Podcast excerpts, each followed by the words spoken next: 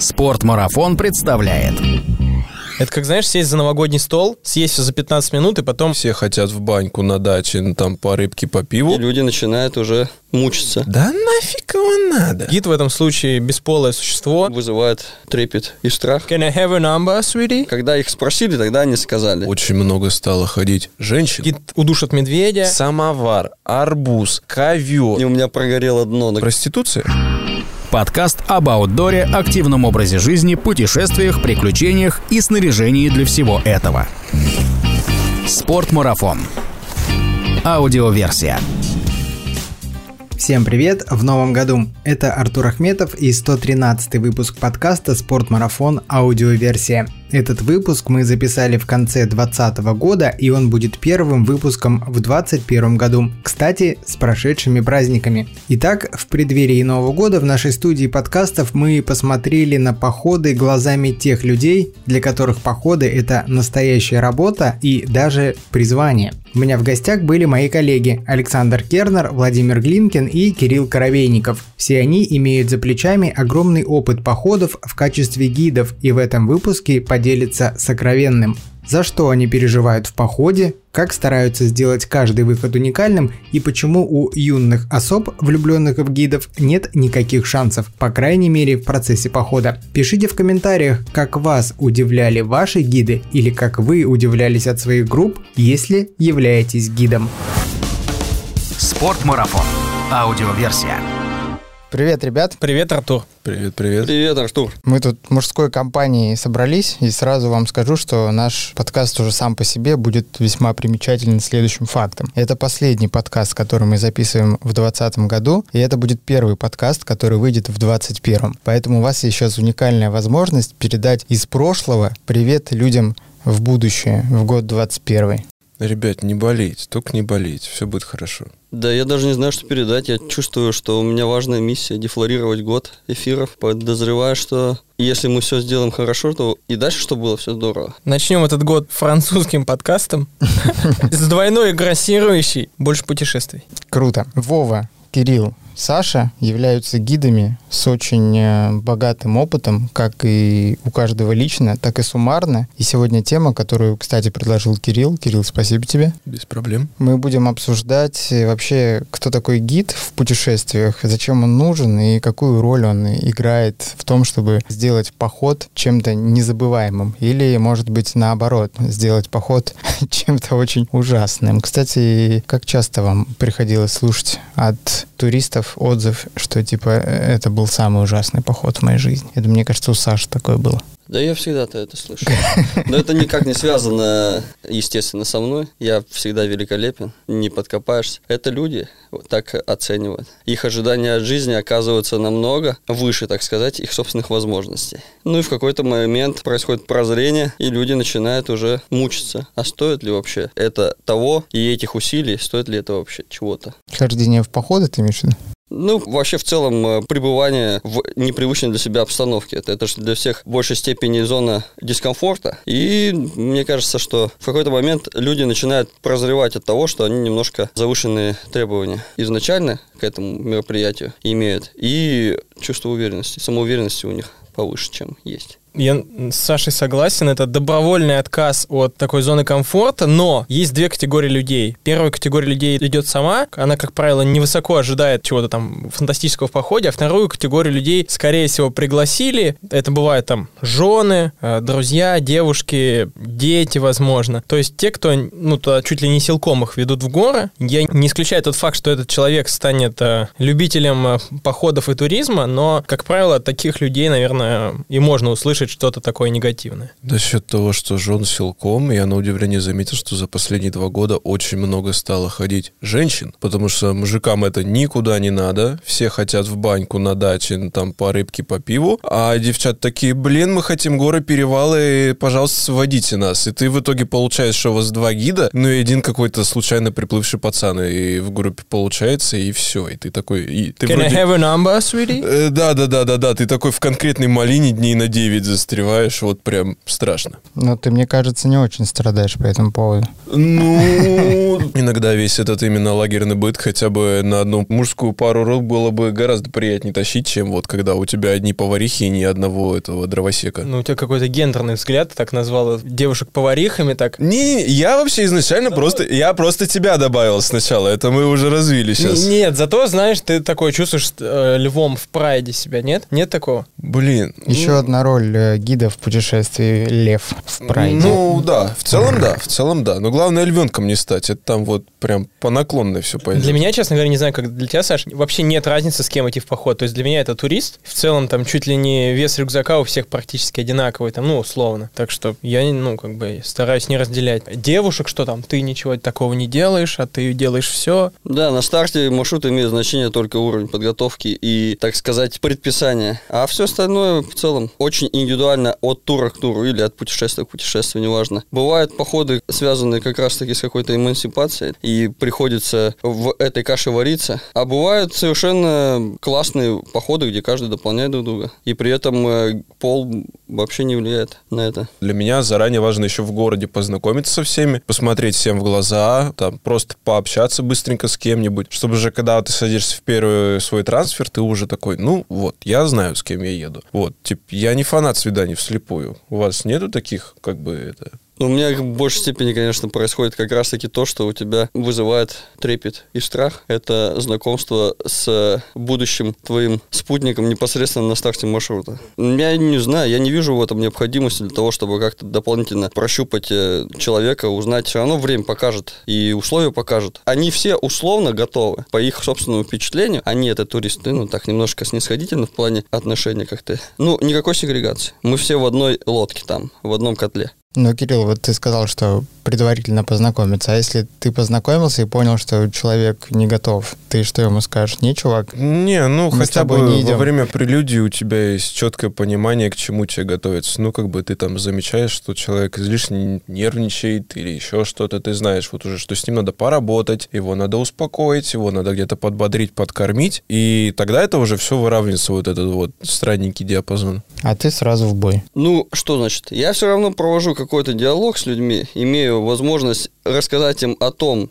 что их ждет, сделать по их реакции определенные выводы, но ничего менять я не собираюсь в этот момент, просто чтобы они более подготовились тщательнее. Вопрос подготовки к походу, все-таки ответственность лежит на туристах тоже. Их личные вещи, их э, уровень подготовки они могут оценить. Их, э, опять же, какие-то недомогания или возможные проявления их. Это тоже известно только им. Для меня важно побольше информации им дать о том, что ждет, но какой-то дополнительной, так сказать, проверки на опыте, нет, все это сразу же становится понятно в дороге. То есть э, вот такой подход к путешествию с гидом, типа, ну, у нас есть гид, он все сделает за нас, он э, заведомо ошибочный со стороны туристов. А он сейчас на самом деле самый популярный. Потому Ну, что люди... Я поэтому и спрашиваю. Люди, которые уже воспитаны вот этой обстановкой, когда у тебя все вон тач, у тебя все доступно, ты любую информацию можешь получить, любую услугу, и вообще дистанционно все получаешь, они уже и к походу относятся как к услуге. Ну а что с этим делать? Это наши реалии. Мы должны уже действительно предоставлять услугу. А там по вопросу, сколько компетенций у кого есть и какую на себя ответственность он берет, это уже, ну, из его опыта говорит. Если он совсем новичок, ну, может быть, ему не надо этого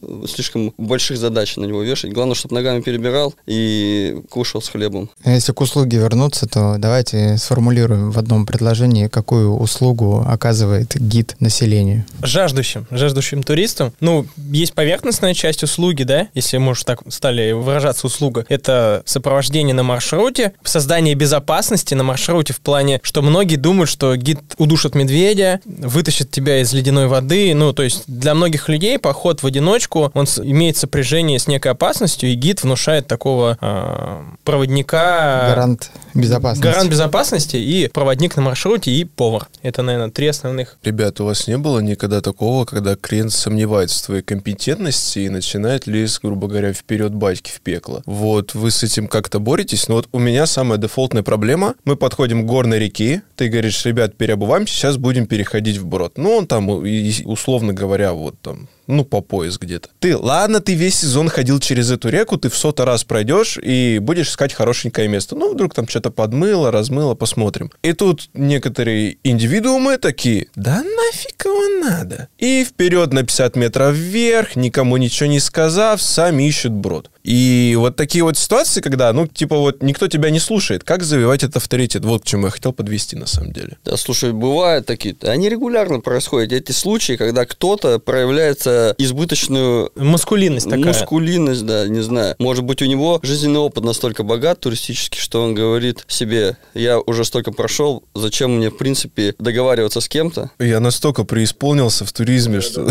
Да-да-да, именно. И он начинает э, вот эти твои манипуляции.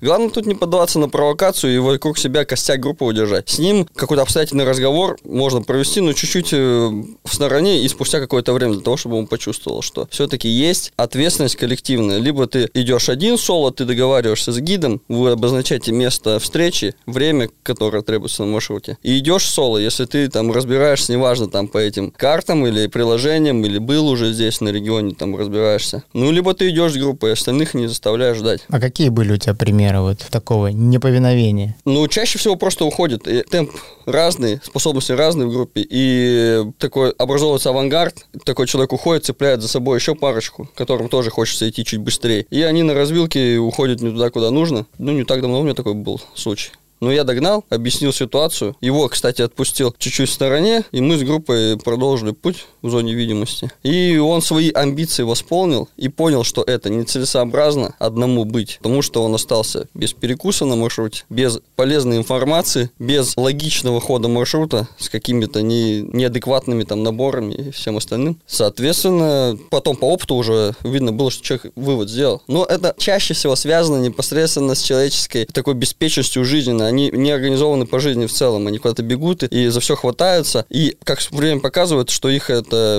ненадолго учат, они шишки так набивают, но они бронелобы их там надо. В общем, главная задача такого человека спровоцировать, закончить благополучно маршрут, чтобы он был со всеми, чтобы у него какая-то определенная роль выработалась в группе, и чтобы он ей занимался. Вот интересно ему рассказывать байки о своих походах. Вот и пусть эту роль он забирает, а ты уже как-то там в стороне занимаешься своими делами. Он занимает свое место в группе, в этом небольшом сообществе, чувствует себя там нужным, чувствует, что он может реализоваться, это же все от разного рода его смыслов заставляет так себя вести. И он, если может за счет э, какой-то своей точной роли в группе э, э, этого достигать, он спокойно потом успокаивается и идет там, либо рассказывает истории, либо задает темп, либо еще что-то, что ему, как кажется, поддается лучше всего. Полностью поддерживаю, потому что, ну, фактически человеку нужно самовыразиться, это самореализация какая-то, и нужно постараться дать ему, Саш полностью правильно сказал, в условиях безопасности, не подвергая риску всю группу. Мне кажется, мне, допустим, как для новичка, да, мне кажется, что если я пойду там в свой первый поход, мне вообще будет плевать на то, что я из себя представляю вот в этой жизни, да, я буду делать ровно то, что мне будет говорить гид, потому что, ну, это абсолютно другая для меня реальность, и абсолютно другое для меня там будет мир ощущений, реализовывать в ходе этого похода какие-то личные амбиции, ну, фиг знает, а это может быть больше про людей, которые действительно имели какой-то опыт уже хождения и чувствуют себя настолько крутыми, тут вопрос, зачем им тогда гид в этом путешествии? Чего они не пошли соло тогда? Ну, может быть, э, сложности организации отпугивают, в первую очередь, для того, чтобы сходить в поход, потратив минимум усилий, они прибегают к услугам компании или гида, которая за них полностью берет на себя организации, а их задача добиться этого эффекта, который они перед собой ставят. Там красивые виды, классные компании, там перед ночевка в горах и все. Конечно, в большей степени мы говорим о тех, кто ходит с гидами, потому что они так привыкли, они в этом видят смысл. Конечно, подавляющее большинство таких людей ходит самостоятельно. Это чисто эпизодические вещи, которые случались у нас в походе. Да, люди амбициозные, они амбициозны до конца, до предела. То есть они будут делать это самостоятельно и будут еще говорить, что так и нужно. Я, наверное, сегодня буду очень много делиться своими больными мозолями. Вот отдельная, чуть ли не раковая опухоль во всем туризме — это вот эти первые пять легкоатлетов, которые в спину тебе дышат, и очень медленная грядка сзади, которая там минут 20-30 от тебя. И ты пытаешься всеми силами ребятам объяснить, друзья, мы за безопасный поход, давайте давайте держаться вместе, так веселее, давайте подождем. И в спину тебе начинается, да мы мерзнем, да сейчас все плохо будет, да побежали скорее. А сзади ребята говорят, мы никуда не пойдем, нам нужен шестой перерыв за 15 минут, давайте остановимся. Но это что? Это, может, плохо организованная группа, что в нее взяли просто разных по уровню подготовки людей? Ну, в целом-то как, типа, ну, нет, конечно, многие группы распределяют маршруты средние, сложные, там, легкие, средние, сложные, легкие, но тем не менее, это вот когда у вас одна тропа, и все вроде как готовы, но потом как-то все не готовы. Как-то всем рюкзаки начинают тереть, у кого-то слишком тяжело, у кого-то пальчик заболел. На ровном месте это буквально образовывается. У меня был прекрасный случай, с нами шла женщина, и было лет 65, наверное. Это чья-то родственница, по-моему, наша была. В общем, она, грубо говоря, по блату в группе была. И был такой формат, то, что вот у меня сзади 4 легкоатлета, которые 6 дней вот прям меня душат, а потом начинают сдаваться. Это бабуля все 6 дней вот ровненьким темпом, где-то в середине. Последний день она наказывает 4 5 и уже к концу шестого дня она мне в спину так... Я такой, ё-моё. Кто понял, жизнь тут не спешит. Да-да-да. Это анекдот про двух бычков, про молодого и про зрелого. Ну, на самом деле, во-первых, это правильно подготовленная группа, и правильно подобранный маршрут. Если мы говорим о работе через агентство, да, то там всегда настроит человек, скажет, это сложный маршрут, если вы новичок, мы рекомендуем вам маршрут легче. Но так или иначе, все равно в группе встречаются люди разной физподготовки, и мне кажется, задача гида как бы компенсировать вот это разногласие между людьми, и кого-то там чуть-чуть облегчить, может, рюкзак, чтобы ему легче шлось, кого-то, наоборот, поднагрузить, чтобы он поумерить ему пыл, но если он хочет быстро идти, ему туда кирпич положил. А потом, слушай, Кирюха, а где там э, кирпич, который я тебе давал? А ты такой кирпич? Ты такой, ну да, я тебе давал там капусту придавить. Ну, что-нибудь такое, знаешь, ну, я всегда за юмор. А по поводу знакомства, я, кстати, сказал, я, как Саша, знакомлюсь, ну, то есть из грязи в князи. Я вот вижу первый раз людей, мне, наоборот, так интереснее, потому что, когда ты ходишь периодически одни и те же маршруты, наоборот, интересно, ну, для себя что-то новое, это общение, коммуникация с людьми, и ты такой, знаешь, э, хруст пальцами такой, типа, характерный, так,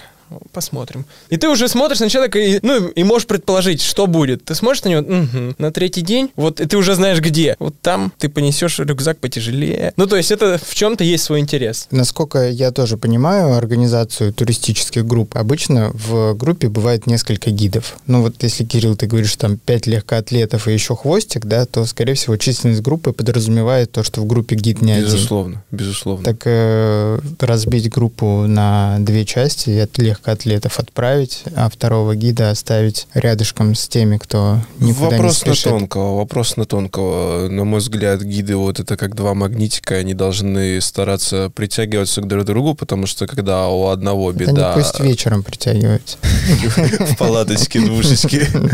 Нет, да в любом случае, мне кажется. Но мне вот спокойнее, когда я знаю, где мой напарник. Я, если что, могу его в чем-то подстраховать. Я знаю, что он знает, что я рядом, и я ему могу чем-то помочь, вот, поэтому я стараюсь не рисковать в такие моменты.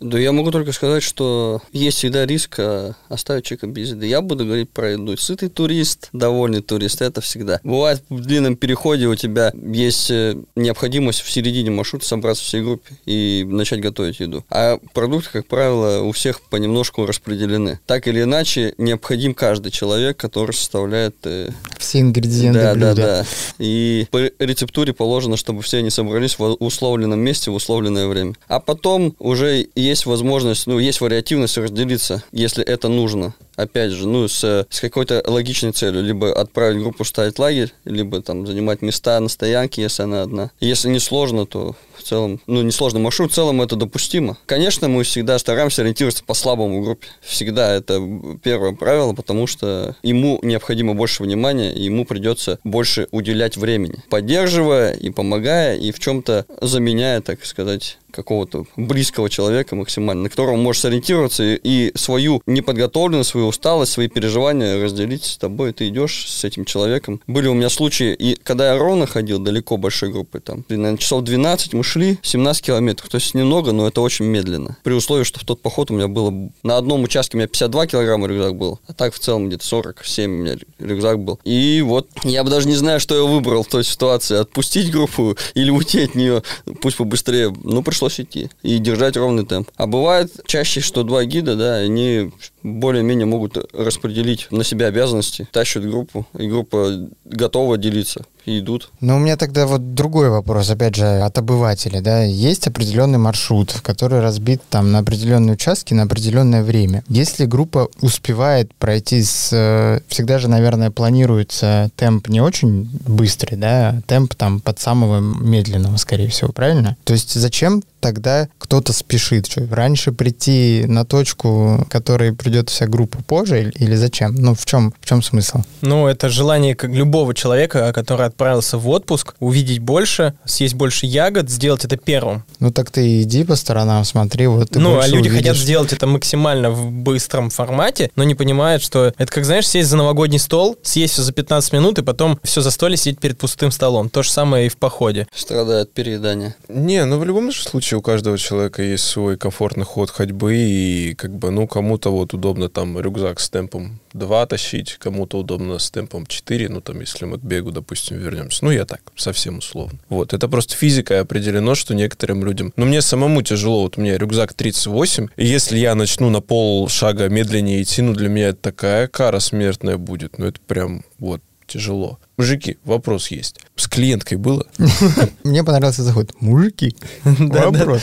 Нет, большой вопрос этики на самом деле, потому что, ну, как бы, чтобы не, не перешло в понебратство. Просто я так со стороны пару раз наблюдал, когда, ну, гиды себе такие непозволительные вещи позволяют, и я не могу такое в этот микрофон произнести, если у меня вот язык не повернется. В моем понимании есть как бы регламент, есть работа, и я к любому члену группы отношусь как э, к, к человеку, как э, к туристу, как правильно выразиться, не то что бесполым, а как, как к человеку, который отправился сюда совершенно с другой целью. Хотя не исключено, что многие участники группы идут в составе группы с гидом для того, чтобы с кем-то познакомиться, возможно, начать там какие-то отношения, найти единомышленников и так далее. Но я считаю, что гид в этом случае бесполое существо, которое просто выполняет функцию шерпы, функцию повара и вот так далее. Стоит отметить, что гид, выполняя свою работу, выглядит достаточно авторитетно и харизматично что для неопытных туристок, молодых и впечатлительных производит на них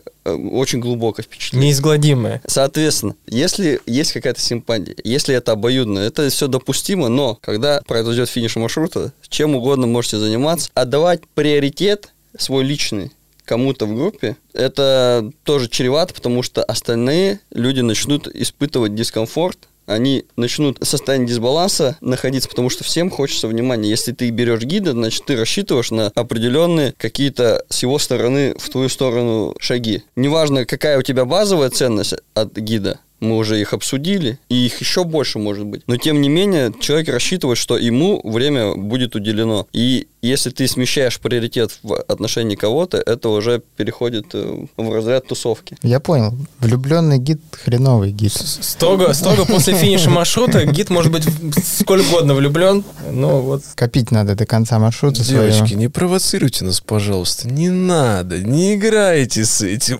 Не играйте с огнем Кирилла, пожалуйста, в походах. Но ты сам-то да, рассказывай, ты вопросы задал, тебе А, и не, у отдуваться. меня это все это все строго. Можно наблюдать прекраснейшие взгляды, попытки, но вот как все мои коллеги правильно сказали, пока ты кремень, кремень ты. Скала, как это? Скала Джонсон. Ну, то есть, пока ты не вышел из маршрутки там около своей конторы, вообще никаких попыток, ничего нельзя. Еще один вопрос. Однодневный маршрут. Проституция? Э, Слушай, давай мы на этот вопрос посмотрим со стороны его предназначения. Для чего людям он нужен? Раз, выгулиться. Два, получить какую-то информацию о регионе. В три, занять свое время при его общем недостатке. То есть у них нет возможности пойти на три, на пять, на шесть, на два там, дня Пойти на один день – это попробовать ногу, так сказать. Почувствовать, нужно, твое, не мое. Увидеть, сделать для себя возможным туризм. Мне кажется, до этого достаточно одного дня. Ночевки многих пугают. Отсутствием быта и присутствием, там, знаешь, элемента непредсказуемости ночью, когда ты лежишь в палатке, а не за дверью. Тоже для людей, и даже не очень впечатлительных, это такое себе испытание. На мой взгляд, вот этот именно однодневный маршрут, это вот ты должен просто выложиться по полной, потому что это, возможно, твой будущий клиент на 5, на 9, там, на любой маршрут, и именно этот однодневный поход ты показываешь вообще весь сервис, который ты можешь показать. Ты должен притащить самовар, арбуз, ковер, сделать им плова, чего угодно. Ну вот, короче, именно за этот один день максимально поразить клиента, ну, естественно, ему что-то показать и рассказать. Вот. Я вот к этому так стал относиться. Потому что мне, на самом деле, вот мы до этого говорили про большие группы, мне интересно наблюдать вот эту вот социальную инженерию, как незнакомые люди. Сначала они дружатся, кто-то ссорится, ты там как-то вклиниваешься, помогаешься, смотришь, наблюдаешь за этим. Блин, это прикольно. На самом деле, такой, ну, грубо говоря, человеческий-то дом 2 на то, на то и получается. Они первый раз встретились, друг друга не знали, ты потом видишь, как у тебя там 6 тысяч этих конференций в WhatsApp, там куча фоток, девочки, давайте соберемся еще раз. И они потом ходят вот. Ну, то есть они реально нашли друзей. Это круто. Вот я прям всегда балдею за этим смотреть. У меня есть вопрос. Как вы считаете, на какой день похода группа начинает,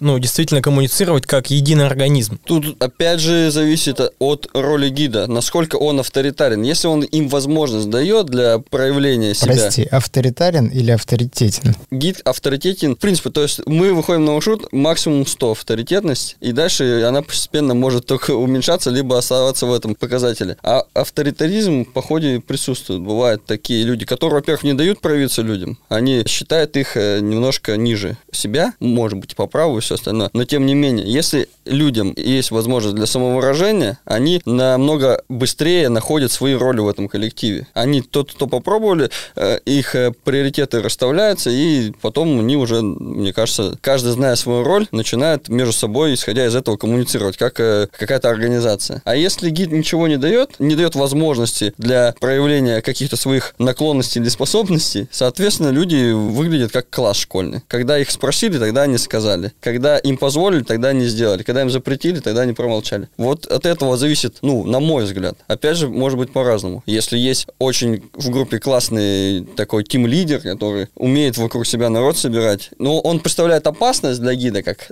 ну, для его авторитета, в первую очередь. Если это тоже гида может э, беспокоить, то это проблема. Если нет, то тоже не проблема. А если люди все плюс-минус одинаковые, то да, вот такая э, история с э, распределением их задач намного быстрее делает э, процесс организации. Насколько гид должен быть психологом? Такой к вам вопрос. На сто процентов? На 150 процентов. То есть, во-первых, ты должен четко отслеживать типажи людей, быть очень э, эмпатичным, ты должен считывать настроение человека, особенно если мы говорим о каком-то длительном походе. Это касается и как мальчиков, так и девочек, потому что ну, настроение меняется, есть внутренний конфликт, ты должен четко считывать это и нивелировать их. То есть мое видение, что ты должен быть максимально чутким и таким внимательным в этом плане. Но, видишь, опять же, это не должно быть навязчиво. Ты должен обладать, что сейчас модно называть эмоциональный интеллект. То есть должен, да, чувствовать, предугадывать, использовать свой опыт, но не быть им таким, знаешь, э,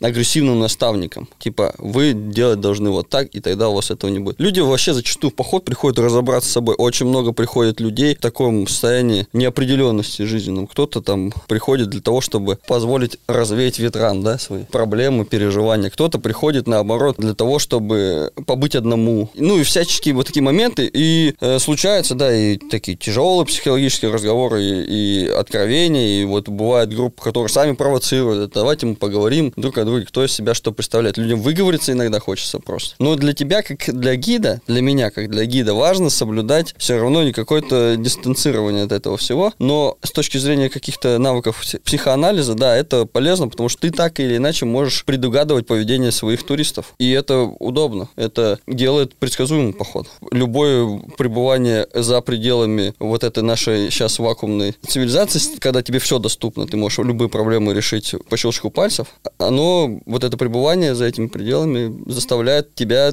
развивать себе эти вот качества. Ну, очень круто, когда два гида, то есть вы прям в хорошего и плохого копа можете так сладенько отыгрывать, да, то есть как бы очень классно, когда ты своего напарника знаешь, и он сам по себе близок тебе, то есть это не просто твой коллега, это реально твой друг. И, ну, можно партийки интересные отыгрывать. А по поводу психолога, ну, вот меня не то что пугает, но вот есть такие прям молчуны, которые идут, четыре дня молчат, молчат, а потом ты там в 11 из палатки выбегаешь, э, извиняюсь, пописать, а она сидит там, плачет около обрыва на водопаде, и ты такой, вот сходил по маленькому, придется по большому. Вот, сидишь ее вы, вытаскиваешь в, в, эмоциональном плане. Это вот такая. Бывают такие не разорвавшиеся бомбы, которые могут именно при тех обстоятельствах, которые ты складываешь для людей, могут они и подорваться. На самом деле я стараюсь вначале как бы считывать эти моменты и просто, возможно, этому человеку уделять чуть больше внимания. Вот то, о чем говорил Саша, если, допустим, я вижу, что человек пришел подумать, это девушка, она все время там условно там подавленная, то я, возможно, и уделю чуть больше внимания, просто буду скорее приглядывать за ней, и чтобы предотвратить вообще такой момент, чтобы она могла сидеть на обрыве. А по поводу хорошего и плохого полицейского, это идеальная связка двух гидов. Один гид веселый, быстро ходит, много носит и знает миллион анекдотов, у него есть рация. Второй гид быстро ходит, но умеет ходить медленно, он думает и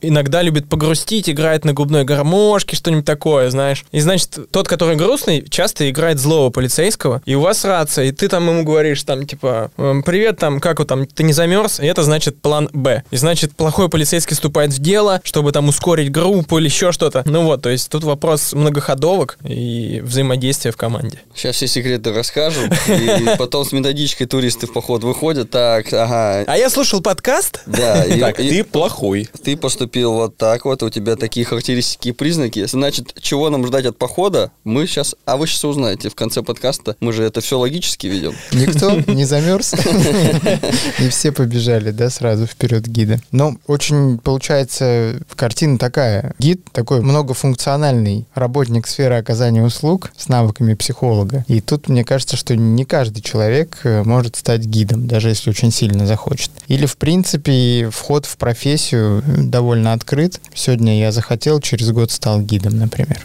Мне кажется, гид — это самая честная профессия, потому что ты не пойдешь на такое просто потому, что тебе надо. Ты не работаешь официантом, не работаешь еще где-то, ты там не менеджер, никто. Вот ты гид — это именно призвание. И если это не твое, ну тебя оттуда очень быстро выдернет какое-то перегорание, потому что даже в такой профессии, которая кажется вот максимально волшебной, прекрасной, вот это самое лучшее, даже в ней на самом деле на мой взгляд, можно перегореть. Поэтому гид — это только призвание. Есть еще функция повара, более приятная, веселая. Я задам, значит, вопрос Саше. Назови свое коронное блюдо и назови свое самое, может быть, либо сложное блюдо, либо самое такое замороченное или какое-то романтичное блюдо. Ты можешь не раскрывать на 100%, чтобы у тебя был козырь, чтобы это не было указано вот в той самой методичке. Да я могу рассказать э, хоть на 100%, но понимаю, что к этому еще прилагается открытый свежий воздух, отличная компания. Долгие усилия физические, способствующие просто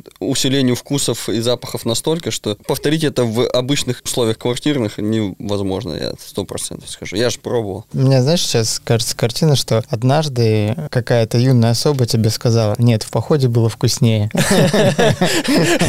Это возвращает к тому, что подвели черту, поход закончен. А может быть, я сказал, в походе будет вкуснее. Может так, да. Ну, в целом, коронное блюдо. Я даже не знаю. Ну, наверное, то, что я больше всего готовил в этом году, это паста, классическая паста с креветками, луком порей и томатами вялеными. Очень заходит целом приемлемо по времени приготовления, по вкусу тоже. Ну и почти всем подходит. Как правило, приготовление имеет в себе одну отличительную черту. Ты не можешь все сразу же сделать. И у тебя очень сепарирован процесс приготовления. У тебя он составляет из нескольких частей. И у тебя есть возможность их между собой комбинировать. Приготовленный гарнир легко заменяется другим. То есть, допустим, как я готовлю суп. У меня есть заправка. Я с дома тащу заправку, все нарезано. Я варю базовый суп овощной. И уже по мере допустимости допустимости он становится либо мясным, либо остается овощным для кого-то. То есть он в базе своей приготовлен для всех. Ну, наверное, по практике, что больше всего впечатляет людей, это какая-нибудь шакшука либо блинчики. В походе люди просто не ожидают этого увидеть. Мне больше всего нравится тоже паста, но с кедровыми орешками, сыром пармезан и оливками. Вот тоже паста, тот же глютен. А самое замороченное, ну, по-моему, день на пятый я достал упаковку из шести яиц, и как бы все проснулись от того, что пахнет яичницей. Они такие, чего? Ну, то есть все были в шоке, потому что все, знаешь, уже устали, еда начинает скуднеть, там, да. Ну, все уже, в принципе, уже смирились с, с бытовыми вот этими решениями. Потом у меня была история, как я э, поднимал мальчика с девочкой, и, в общем, э, я нес бутылку шампанского, бокалы, ну, в общем, он делал ей предложение, ну, и мы д- обговорили это заранее. Я шел с этой бутылкой и знал, что у меня великая цель. Ну, все удалось, все классно, так что. И вот это, наверное, самое такое было, то, что запомнилось. А потом она ему сказала, а в походе было вкуснее. Знаешь, в это я уже не лезу, как говорится. Сейчас мы под Новый год возбуждаем гастрономические желания у людей на будущий год, так что... Это происходит почти в каждом подкасте. Кирюх, давай.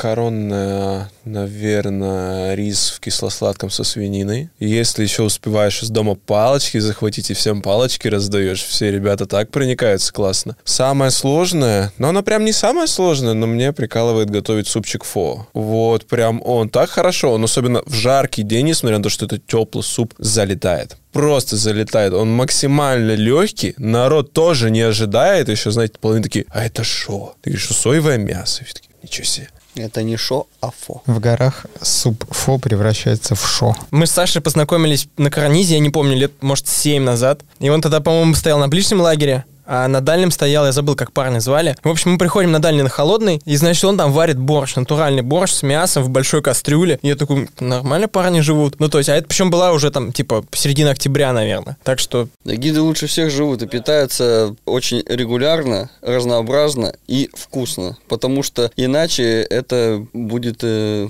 мучение. мучение, да. Одно, если ты постоянно одно и то же все делаешь. Исходя из этого, кстати, развивается у гидов таланты к кулинарию, кулинарии, я не знаю, как это сказать, гастрономическим экспериментам, потому что тебе уже самому этот процесс приносит удовольствие. Впечатлять, поражать немножко людей. Ну и, и сам процесс поиска легких, доступных, но в то же время интересных и вкусных блюд, он э, заставляет вот развивать непосредственно умение сочетать несочетаемое. Это классно. Давайте от еды немножко отойдем. К досугу. Сторонку, да, к досугу как раз-таки. Хотел спросить, э, ваши любимые средства развлечения людей в процессе похода и развлечения людей уже в лагере после того, как лагерь поставлен, еда приготовлена, все поели, и вот остается там перед отбоем сколько-то времени. Что у нас с развлекательной программой, ребят? Ну, кстати, на самом деле частый вопрос, парни не дадут соврать. А что мы сегодня будем делать? Мы сегодня проснемся, поедим, потом пойдем.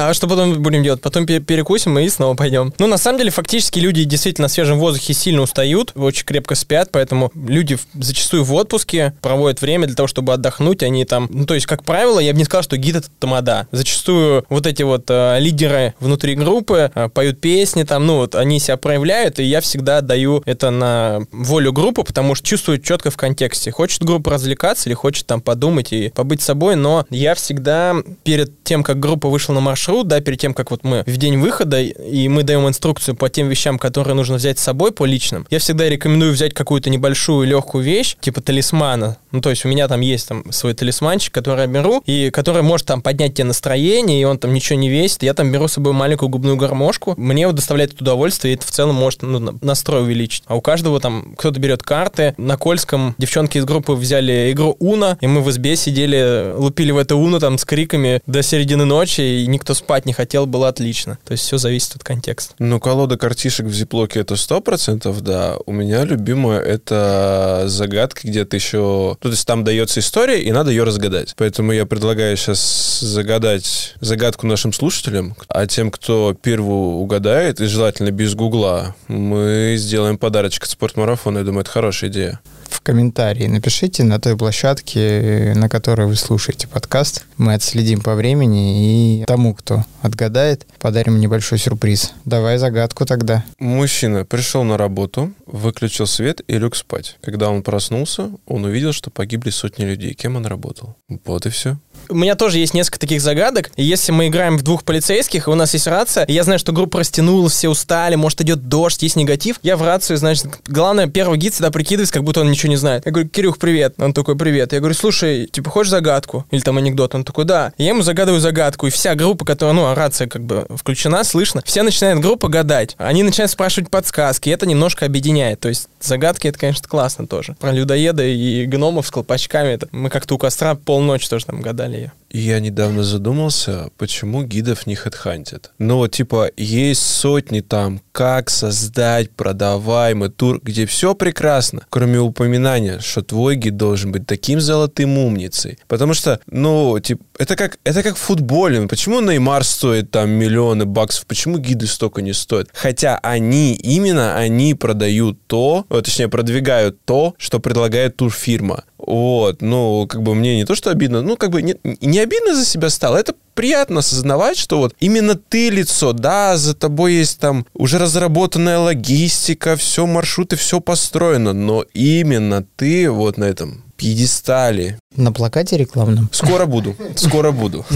Этот вопрос э, достаточно специфический и в то же время очень предсказуемый. Вопрос конкуренции. И зачем хантить кого-то, зачем делать э, что-то непохожее, когда работает и так? У людей есть желание ходить, и оно намного выше, чем возможности этой индустрии в плане количества гидов. Поэтому есть гиды, те, которые менее профессиональные, которые, как мы уже оговаривались, пробуют себя только. Есть профессионалы, людям тяжело найти. Тут вопрос как раз-таки, чтобы какая-то была возможность отделить профессионалов от непрофессионалов, от того, кому не интересно. Но не в естественных условиях, когда это все на опыте, а чтобы, наверное, какая-то была логичная. Не хочется это делать, по примеру, какого-то организации, что ли, сертификации подобных вещей, потому что это все станет опять э, очень костным и заскорузлым. Но хочется, чтобы все равно у людей было понимание того, что в этом случае у них тоже есть выбор. А сейчас это все очень случайно. Ты можешь попасть на хорошего гида, а можешь попасть не на хорошего. Просто повестись на какую-то рекомендацию. А рекомендации, они все субъективны. Я могу порекомендовать, не буду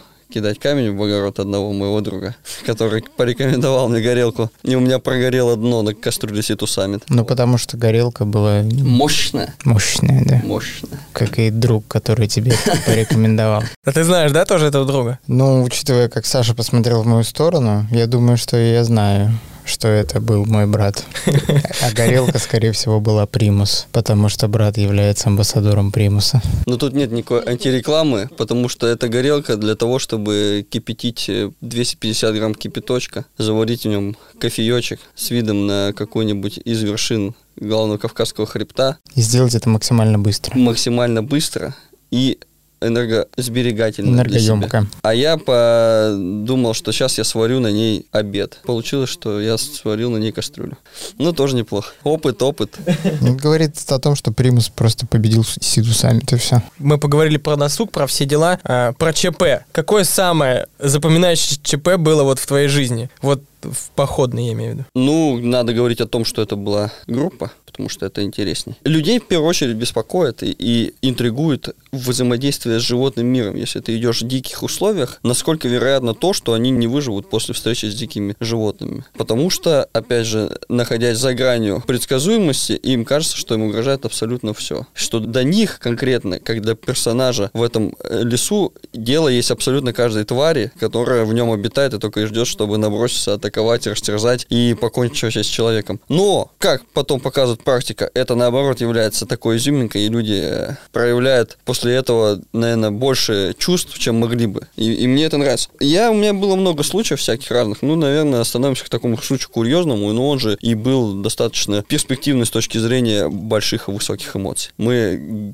шли поход, естественно. Что-то ходили, погода портилась, налетали облака, горы, все, перевалы. И долго мучились с выбором стоянки. Либо нам встать на стояночку и на завтрашний день сделать радиальное ответвление, посмотреть там необходимые виды. Либо сходить сейчас и завтра уже в спокойном состоянии собраться, высушиться, все остальное. Ну, в общем, мы это провернули так или иначе, и, соответственно, вечером уже встав в лагерь, начали готовить еду, но при этом не покидало весь поход четкое присутствие медведя рядом. Во-первых, это проявлялось в поведении моей туристки. Она как бычий глаз с самого начала похода не дай бог мы встретим медведя. Вот она с таким настроем вышла, потому что ее это волновало в первую очередь. Что произошло дальше, естественно, мы его встретили. Но это было не очень. Медведь оказался намного хитрее, чем принято о нем думать. Как было дело? Мы поставили лагерь, немножко от него отошли в сторону, потому что было место там для готовки более удобное. Слышим, стропы шевелятся, палатки хрустят. Подходим, все, палаток нет. Медведь прошелся, ничего не удалось ему там поживиться, он просто помародерничал. Потому что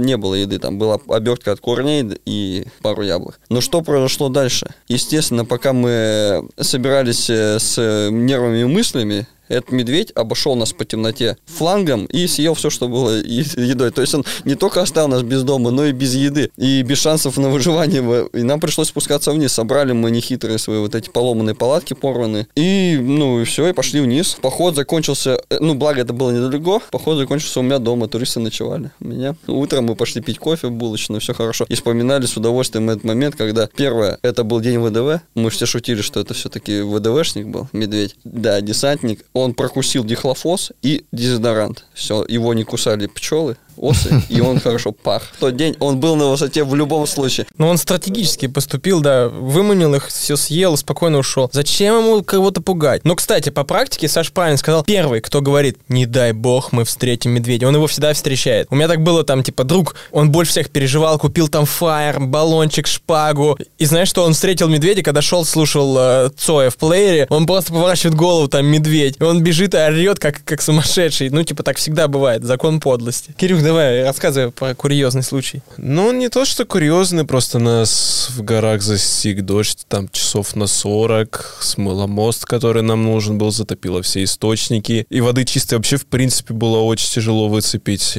А у меня группа была 15 женщин от 17 до 56, по-моему, и один молодой человек, он прям крайне молодой. И нам надо было два дня торчать в палатках, и как бы, ну, естественно, палатки все затопило первый раз, палатки все затопило второй раз, они уже вот, уже и холмик затопило, на котором они стояли. И как бы, но я так немножко нервничал, думаю, ну сейчас-то паника начнется, нам обратно как когти рвать, вертушка не прилетит. Ну, так, прям вообще мыслил во все стороны, куда только мог. А девчата спокойно, по палаткам, смеялись, играли в промоченные карты, пели какие-то песни. А что это за игра в промоченные карты?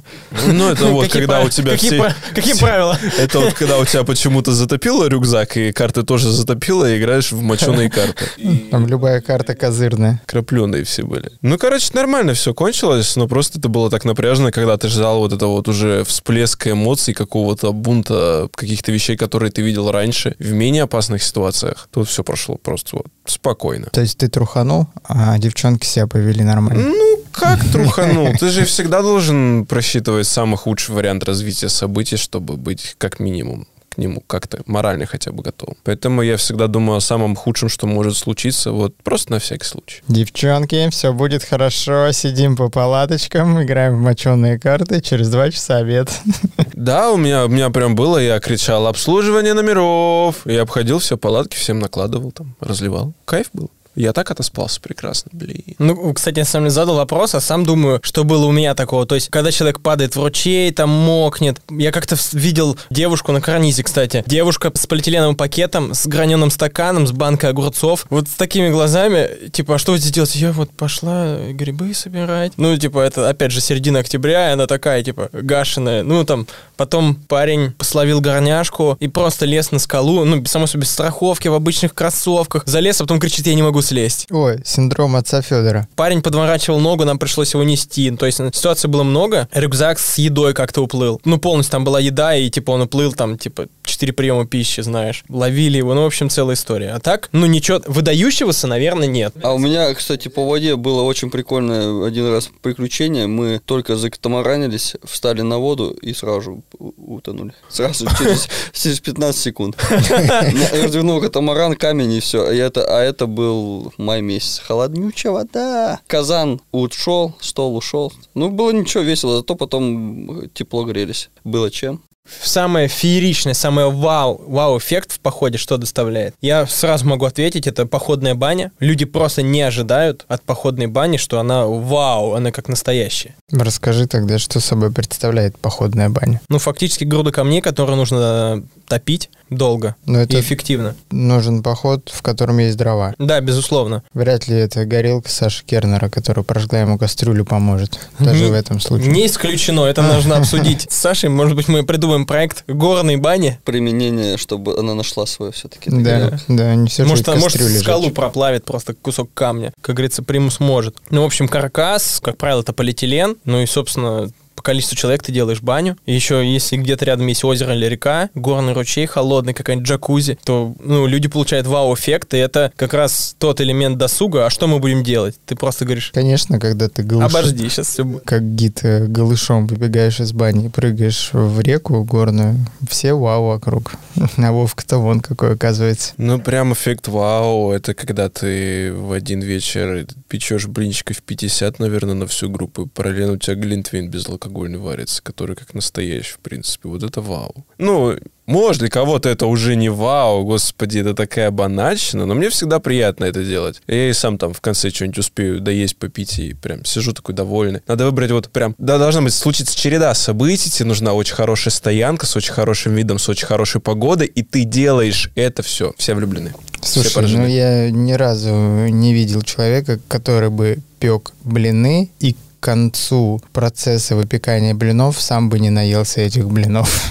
Слушай, они обычно, вот он еще с одной стороны не доварился, там уже 3-4 руки за ним тянутся. Вот обычно у людей в одной руке уже ложка сгущенки или джема какого-нибудь послаще. И вот они, дай сюда, дай сюда, да не допекай ты его, да не допекай, я дай сюда. Ну да, в первую очередь, мы уже опять-опять возвращаемся к еде. Да, еда. привет, еда, да. Еда производит э, неизгладимое впечатление на людей. Они, Как и ее отсутствие. ну да. У меня в этом году, допустим, был опыт с телескопом. Вообще кайф. Посмотрели мы на звезды, на галактики. На меня, наверное, больше, чем на людей впечатление. Я так давно хотел это сделать. Ну, вот весит он 25 килограмм, а была возможность, а еще был астроном, который все это рассказывал, показывал. А еще у меня восторг был то, что я галактику Андромеду нашел без э, видоискателя, вводя телескопом в направлении неба. Это было, конечно, очень прикольно. Во-первых, люди офигевают от количества звезд. Они когда выходят из палатки этой нейлоновой посреди ночи и видят звездное небо в том его виде, в котором оно доступно за пределами городов, все эти 3000 и выше звезд светящихся, падающиеся звезды, они начинают по-другому смотреть на этот мир, что ли. Они такие, вау, небо. И они заходят, допустим, если вы где-то в кают-компании сидите, заходят и говорят, а вы небо видели? А вот пошли посмотрим. И они реально восхищены звездным небом. Вот, наверное, это одно из самых главных таких вау-эффектов. Это количество звезд и, и масштабность этого неба. Не, эффект вау, он же еще может максимально случайно произойти. То есть у нас была прям череда событий, когда мы не успели на ракету, которая должна была нас в город отвезти. Нам пришлось отдельно заказывать лично такой небольшой кораблик, чтобы приплыть. Это на Байкале было. Вот, и мы плывем, солнце уже закатывается, и вдруг у нас так вдоль борта так медленно нерпа с головой наверх. И все такие на нее. Вот. Ну, то есть, мы бы ее вообще не увидели. А тут ляпс, ляпс, бац-бац, все, пожалуйста. И у всех воспоминания на всю жизнь. Особенно если в горах человек начинает чувствовать свою вот ничтожность по сравнению да, с монументальностью гор. Потом он смотрит, поднимает голову, видит большое количество звезд, о которых говорил Саша. Если он соединяется как-то с природой, с животным миром еще, ну вот, как сказал Кирилл, то это, наверное, это то, ради чего люди уходят от, э, от цивилизации. Кроме того, как подумать о своем, забыть, что такое телефон и уведомления, и приблизиться к природе. А гид — это проводник между эмоцией и бытовой жизнью человека. На этом предлагаю закончить. Сказано было прекрасно. Ребят, спасибо вам, что нашли в это предновогоднее суете время посетить студию и записать этот прикольный подкаст. Ну и спасибо за то, что вводите людей в горы, в походы и доставляете им такие эмоции, о которых мы сегодня поговорили. До встречи в новом году. До встречи. Мы здесь, чтобы приносить удовольствие. Всегда приятно участвовать в том великом процессе, который мы с вами познаем мир, а мы являемся частью этого большого процесса. Просто у нас для этого чуть больше компетенций. Если людям интересно, если мы можем реализоваться полноценно в этом качестве, мы всегда готовы участвовать. Ну, по крайней мере, от себя могу сказать. Так что спасибо за приглашение. Будем открывать этот мир и новые миры все вместе. И Новый год все вместе. Спасибо, Артур. Пока. Пока. Пока-пока. Спортмарафон. Аудиоверсия. Подкаст об аутдоре, активном образе жизни, путешествиях, приключениях и снаряжении для всего этого.